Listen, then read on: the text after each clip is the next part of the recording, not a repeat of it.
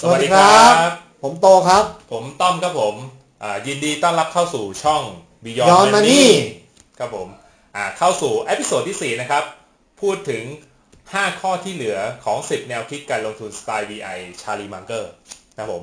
ถ้าเพื่อนๆ อยากจะรู้ว่าข้อ 1 ถึงข้อ 5 เราพูดอะไรกันไป ก็ย้อนกลับไปสู่ episode ที่3อ่า10 แนวคิดการลงทุน VI สไตล์ชาลีมังเกอร์นะครับผม วันนี้ คุณโตเราจะมีพูด 5 ข้อที่เหลือถูกไหมครับ5ข้อใช่สุครับสุดท้ายแล้วนี้เราจะมาพูดในข้อที่ 6 ถึงข้อที่ 10 นะคครับผม สำหรับ episode นี้ ก่อนอื่นเลย ช่วงนี้ผมว่าเอ่อข่าวหรือว่ากระแสการเอ่อคุยกันเรื่องวิกฤตเนี่ยครับผค่อนข้างเอ่อเป็น topic ที่มีการพูดคุยกันเยอะมาก อันนี้คุณต้อมเอ่อได้อ่านข่าวแล้ว ในฐานะที่เป็นนักธุรกิจมีความกังวลยังไงบ้างครับโหกังวลสิครับ ช่วงนี้เปิดมาทั้งสื่อโซเชียล ทั้งข่าวสายหลักข่าวสายอ้อม ทั้งพูเทดรดบอลทั้งใช่ทั้งทวีตนะครับครับทั้งผมสีชื่อผิงนะครับ มีการล่าสุดก็เพิ่งมีการเอ่อเก็บภาษีภาษีนะครับให้กับอืมเอ่ออเมริกานะครับด้วยเหมือนกัน ตอนนี้โดยภาพรวมผมเจอแต่ข่าวเศรษฐกิจถดถอยประจำเลยคุณโตในประเทศไทยใช่ไหมครับใช่ผมก็อ่านมาเหมือนกันเมื่อเช้าก็เพิ่งอ่านนะครับว่า โดยเฉพาะเศรษฐกิจเอ่อธุรกิจอสังหานะครับ ใช่ครับผม ก็โดนเรื่อง LTV ไปล่าสุดก็จะมีเรื่องการเอ่อจำกัดเรื่องของความสามารถในการกู้ยืมใช่ต่ครัอบไปผมได้นะครับ อันนี้ก็จะเป็นอีกอันหนึ่งที่ที่ทำให้รู้สึกภาพรวมของเศรษฐกิจบ้านเราดูดูซบเซาไป แน่นอนครับเมื่อเศรษฐกิจถดถอย หรือมีความกังวลในด้านเศรษฐกิจ ผมว่านักลงทุนนักลงทุนอย่างเราก็ควรต้องมีการปรับตัวนะครับ ใช่ครับอ่าก็คือเป็นข้อเอ่อ ที่มาที่ไปของข้อที่ 6 นะครับ ข้อแรกครับขผมองวันนี้ ซึ่งชาลีมังเกอร์เนี่ยเอ่อสอนพวกเราทุกคนว่านักลงทุน VI เนี่ยจะต้องเตรียมตัวเอ่อในช่วงวิกฤตอย่างไรบ้างนะครับ โดยข้อแรกเนี่ยชาลีมังเกอร์บอกว่านักลงทุน VI เนี่ยหลาย ๆ ครั้งจะโดนถามมาเสมอว่าวิกฤตจะเกิดเมื่อไหร่ แล้วจะควรจะต้องขายหุ้นทิ้งไหมนะครับ ซึ่งคำตอบของทั้งชาลีมังเกอร์และวอร์เรนบัฟเฟตต์ ปรมาจารย์ VI ระดับโลกเนี่ยตอบเสมอมาว่าท่านทั้งสองเนี่ยไม่รู้หรอกว่าวิกฤตจะเกิดเมื่อไหร่ แต่สิ่งที่ท่านทำเนี่ยก็คือการที่เอ่อขยันเรียนรู้นะครับในแง่ของการลงทุนศึกษาธุรกิจนะครับ ว่าธุรกิจไหนเป็นธุรกิจที่ดี พร้อมทั้งทำ shortlist นะครับใส่ตะกร้าไว้ว่าหุ้นพวกเนี้ยคือหุ้นที่เหมาะสมราคาดีนะครับ แล้วรอให้วิกฤตเข้ามา เมื่อวิกฤตเข้ามาเนี่ย ชาร์ลี มังเกอร์ก็จะเข้าไปซื้อหุ้นตัวนั้น ซึ่งก็จะทำให้เอ่อได้ผลตอบแทนที่ดีนะครับ หลาย ๆ ครั้งทั้งวอร์เรนบัฟเฟตต์และชาร์ลี มังเกอร์เนี่ยก็ได้ผลตอบแทนที่ดีตั้งแต่ยุคของหุ้นอเมริกันเอ็กซ์เพรสอ่าครับหผรือมแม้กระทั่งช่วงปี 2008 ที่ท่านไปช้อนหุ้นเอ่ออย่างเบอร์ลิงตันที่เป็นหุ้นรถไฟนะครับ ซึ่งตอนเนี้ยก็ได้ผลตอบแทนไปแล้วหลายเท่าเหมือนกัน ผมก็รู้สึกว่าในยามวิกฤตย่อมมีโอกาสเสมอ แต่ว่าเราจะมองหาโอกาสยังไงแค่นั้นเองใช่ไหมครับคุณโตใช่ครับอืมอ่าแล้วในเรื่องของเอ่อการจัดการในเรื่องของวิกฤตล่ะครับ อะไรคือปัญหาหลักบ้างครับ ผมว่าปัญหาหลักของนักลงทุนในทุกวันนี้ก็คือเออเราต้องมีการเอ่อเก็บเงินสดไว้ด้วยนะครับ ซึ่งอันเนี้ยเอ่อแน่นอนว่าถ้าวิกฤตมาปุ๊บแล้ว อย่างคุณต้องกับผมเนี่ยไม่มีเงินสด เราก็ไม่สามารถที่จะไปซื้อหุ้นเพื่อเข้าลงทุนได้ เราก็ไม่แนะนำให้ไปกู้เงินมาซื้อ เพราะว่าจะมีความเสี่ยงสูง ซึ่งเราแนะนำเอ่อว่าในแง่ของเงินสดเนี่ยก็จะประมาณสัก 10%ของพอร์ตที่ชาร์ลีมังเกอร์แนะนำไว้นะครับสิบเปอร์เซ็นต์นี่เพียงพอใช่ไหมครับ ถามจริง ก็ยิ่งถ้ายิ่งมากเนี่ยผมว่ามันจะทำให้เรายิ่งเสียโอกาสในการลงทุนไปเอ่อค่อนข้างเยอะ สิ่งที่ผมศึกษามาจากนักลงทุนทั่วไป หรือว่าระดับโลกเนี่ยเขาก็มองตั้งแต่ช่วง 10%ถึง 30%นอ่าะครับคงไม่ให้เก็บแม้กระทั่งหรือขายหุ้นหมดเลย หรือเก็บมากกว่า 50%เพราะว่าในช่วงที่ดอกเบี้ยมีการปรับตัวลดลงนะครับ การถือหุ้นเอ่อการถือเงินสดไว้เยอะๆก็ยิ่งจะทำให้เราเสียโอกาสมากยิ่งขึ้น ยิ่งมีเงินสดมากในยามวิกฤตย่อมย่อมมีโอกาสมากกว่า ในแนวของใช่ชาลีมังเกอร์ใช่ครับครับผม ก็น่าสนใจดีนะครับที่คุณโตแชร์ในเรื่องของชาลีมังเกอร์ที่มีซื้อหุ้นในวิกฤตนะครับผม หลักของที่คุณโตพูดมาเนี่ย จริง ๆ แล้วผมเป็นนักลงทุนมันดูไม่ง่ายนะครับผมเออแล้วมันจะต้องยังไงบ้างไงในเรื่องของการจัดการในเรื่องของตอนวิกฤต ใช่ครับ มันอาจจะมองว่าไม่ใช่สิ่งที่ทำได้ง่ายนะครับ มาฟังปุ๊บแล้วก็ สามารถซื้อหุ้นได้ตอนวิกฤตเลย เข้าใจว่าตอนวิกฤตเนี่ยหลายๆท่านเอ่อก็คงมีความบาดกลัว ที่จะเข้าซื้อเข้าลงทุน แต่สิ่งที่ชาลีมังเกอร์แนะนำมานะครับ และนักลงทุนใหญ่ยึดติดยึดมาก็คือว่าเรามองที่ว่าในตอนที่วิกฤตเเกิดขึ้นมาเนี่ยในแง่ของธุรกิจเนี่ยเราคงต้องมองว่าธุรกิจนั้นเป็นธุรกิจที่ดีนะครับ มีศักยภาพในการแข่งขัน แล้วก็มีราคาที่เหมาะสม ถึงจะมีการ ตั้งเป้าหรือว่าเล็งหุ้นในกลุ่มเหล่านี้ไว้ในตะกร้าตะกร้าอีกใบหนึ่ง ส่วนหุ้นไหนที่ไม่เข้าขายเนี่ย เราจะแยกอีกเก็บไปอีกตะกร้าหนึ่ง ในส่วนที่สองคือเข้าซื้อตอนไหนนะครับ ในหลักของ VI เนี่ยคือแน่นอนว่าตอนวิกฤตเกิดขึ้นเนี่ยราคาก็คงไหลลงมาเรื่อยๆ นักลงทุนหลาย ๆ ท่านก็ตั้งคำถามว่า แล้วเราจะรู้ได้ไงว่าราคาไหนที่มันเหมาะสมที่จะซื้อนะครับ มันก็ย้อนกลับไปข้อแรกก็คือเมื่อคุณทำการประเมินมูลค่าที่เหมาะสม พร้อมทั้งมาที่ Knock Safety แล้วเนี่ยปุ๊บตรงเนี้ยมันจะเป็นข้อที่ดีมาก โดยเฉพาะส่วนตัวที่ที่ผมมีประสบการณ์มาก็คือว่ามันจะช่วยให้เราเป็นตัวยึดยึดเหนี่ยวได้ว่าราคาไหนที่เหมาะสมที่เราจะเข้าไปลงทุน อันนี้คือสิ่งที่สำคัญมาก ส่วนข้อที่สามคือ ถ้าเราลงทุนแล้วเราตัดตัดสินใจผิดเนี่ยเราจะทำอย่างไร ก็เคสอย่างบัฟเฟตต์ที่เคยลงทุนเทสโก้ที่อังกฤษ ตอนนั้นท่านก็ เข้าลงทุนคิดว่าธุรกิจเป็นธุรกิจที่ดี เป็น retail ค้าปลีกนะครับแต่สุดท้ายเกิดในแง่ของการตกแต่งบัญชีทำให้หุ้นเนี่ยปรับตัวลดลงอย่างรุนแรงบัฟเฟตต์ก็ตัดสินใจขายหุ้นนั้นทิ้งไป แม้ว่าตอนที่ซื้อเนี่ยคิดว่าเป็นหุ้นที่มีธุรกิจที่เหมาะสมราคาดีแล้วก็ตาม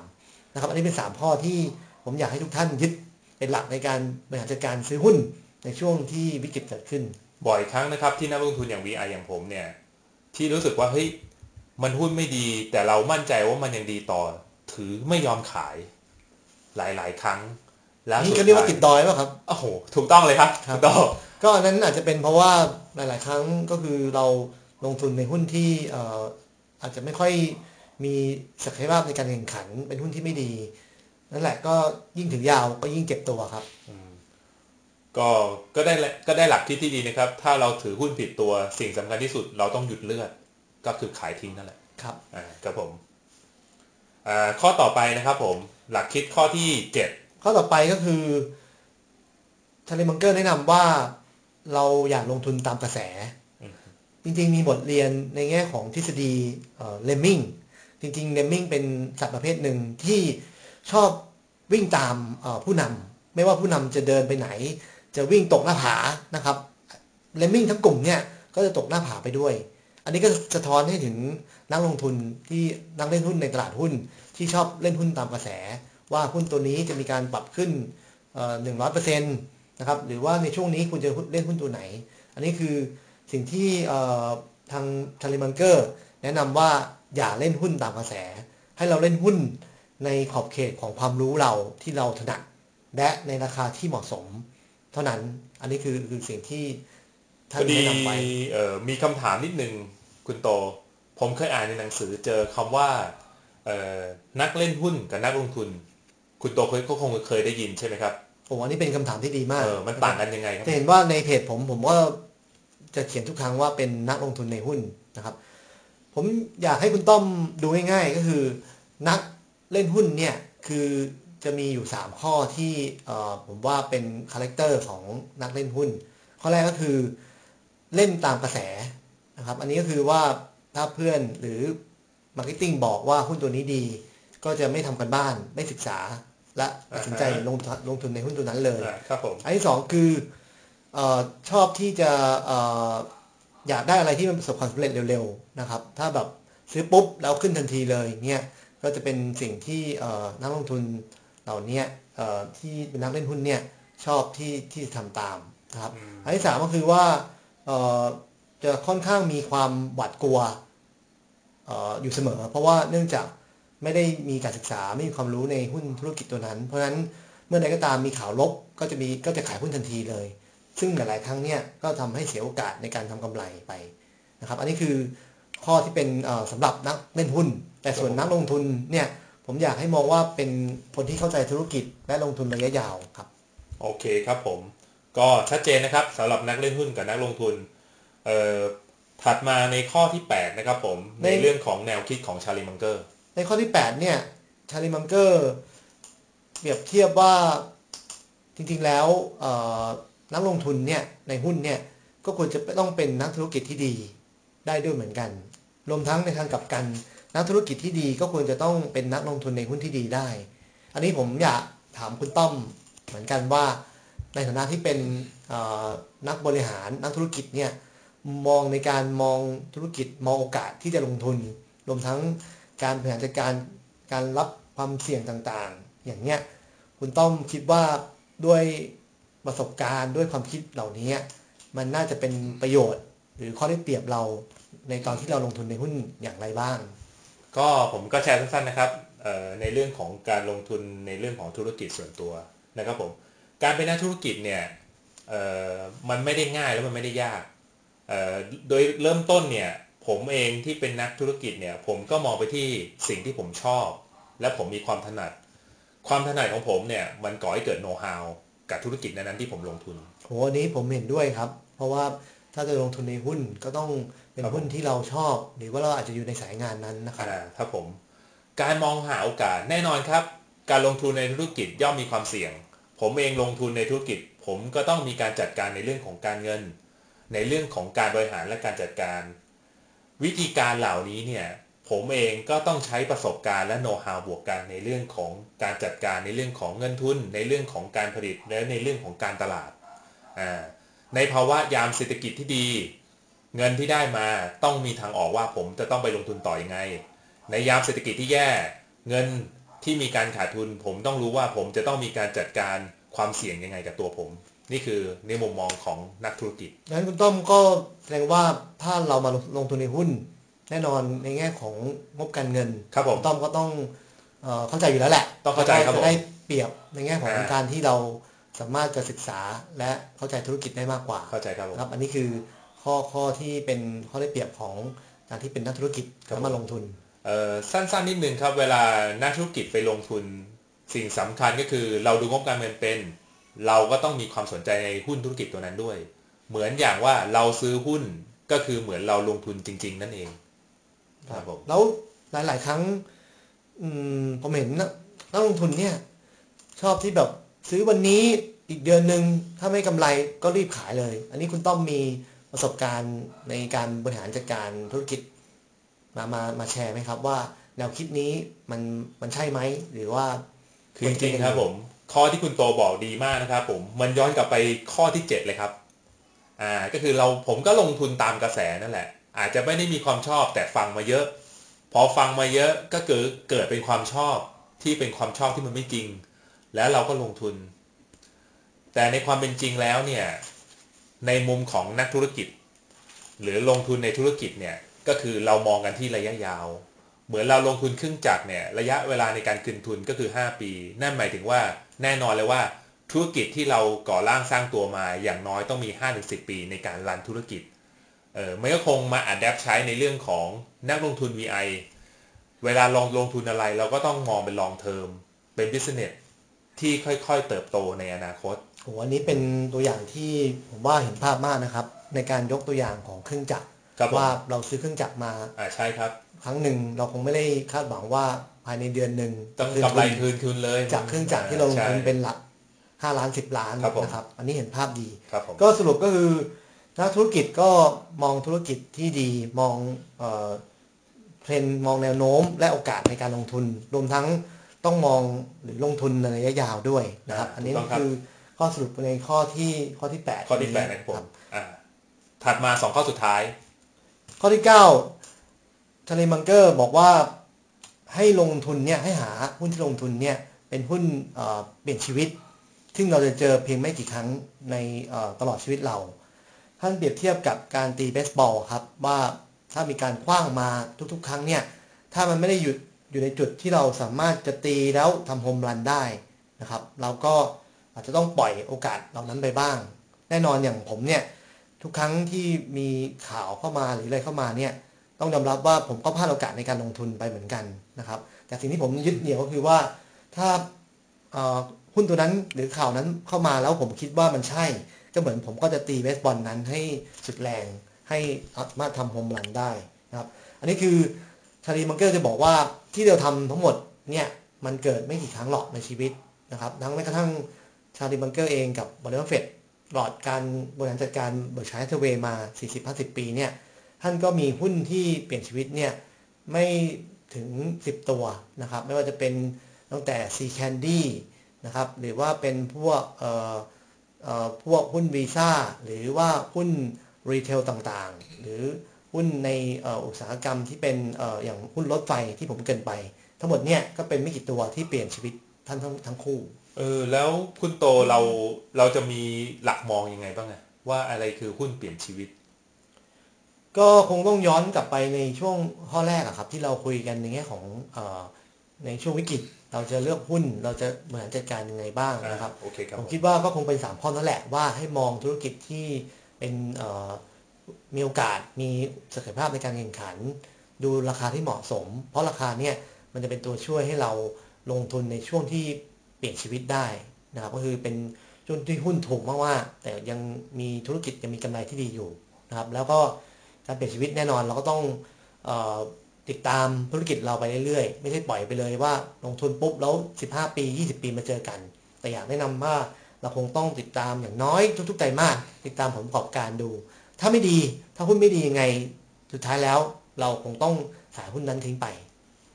ผมมีคำถามหนึ่งครับ ในกรณีที่สมมติว่า คุณโตถือหุ้นอ่ายกตัวอย่างว่า A แล้วกัน มีหนังสือแจงในเรื่องของเข้าไปการประชุมเนี่ยคุณโตจะไปไหมผมเคยไปนะครับ แต่เนื่องจากผมเป็นเอ่อยังทำงานอยู่เป็นพนักงานประจำเนี่ยหลังๆผมก็จะติดตามผ่านทาง YouTube มากกว่านะครับ ในตัวที่เป็นอย่าง Opportunity Day ไม่ยังไม่ได้ค่อยเข้าไปประชุมเท่าไหร่ โอเคก็เป็นการแชร์ครับเพราะว่าบางทีคุณโตถึงไม่ได้ไปประชุม แต่ก็ยังติดตามข่าวอยู่ตลอดเวลา ใช่ครับอ่าผมก็ติดตามทุกๆควอเตอร์ หรือว่าข่าวจริงๆ ผมก็ติดตามข่าวหุ้นที่ผมลงทุนทุกวันนะครับ โอเคครับผมอะงั้นมาข้อสุดท้ายแล้วครับครับข้อสุดท้ายนี้เป็นข้อสุดสุดท้ายที่เอ่อผมว่า ทั้งจากที่ชาร์ลี มังเกอร์สอนพวกเราและประสบการณ์การลงทุนของตัวผมเองนะครับ แน่นอนถ้าใครเรียนในแง่ของสายไฟแนนซ์มาสายบัญชีมาเนี่ยการเรียนเนี่ยก็จะค่อนข้างซับซ้อน ไม่ว่าจะเป็นเรื่องคณิตศาสตร์ การทำ cash flow การทำพวก future value หรือทำ accounting credit debit ต่างๆนะครับจากประสบการณ์ผมและชาร์ลี มังเกอร์แนะนำเนี่ยบอกว่าการลงทุนเนี่ยจริงๆแล้วมันไม่ได้สิ่งที่ต้องทำให้มันยากเลยนะครับคุณคงไม่ต้องมานั่งทำโมเดล forecast 10 ปี 20 ปีทำ cash flow ทำ terminal value นะครับ ถึงขนาดนั้น แต่ผมว่าถ้าทำก็ก็อาจจะดี แต่คงไม่ต้องทำทุกครั้งหรือว่าเราแนะนำว่าให้มองอธุรกิจที่ในในภาพใหญ่ศักยภาพในการแข่งขันเป็นหลักก่อน แล้วพยายามทำให้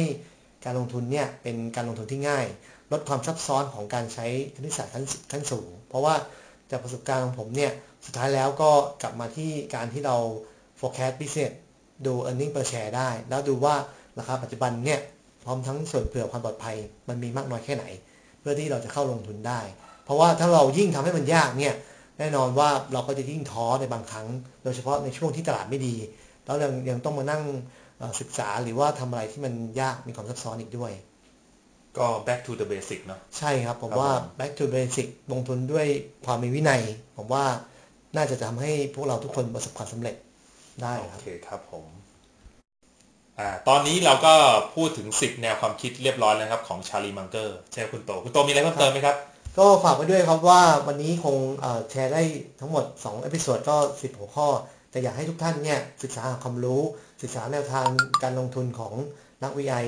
ลงทุนระดับโลก ทั้งชาร์ลีมังเกอร์และวอร์เรน บัฟเฟตต์หรือท่านอื่น ๆด้วย เพื่อเป็นความรู้เรานะครับ ผมว่านักลงทุนที่ดีนะครับผมหรือแนว VI เราก็ต้อง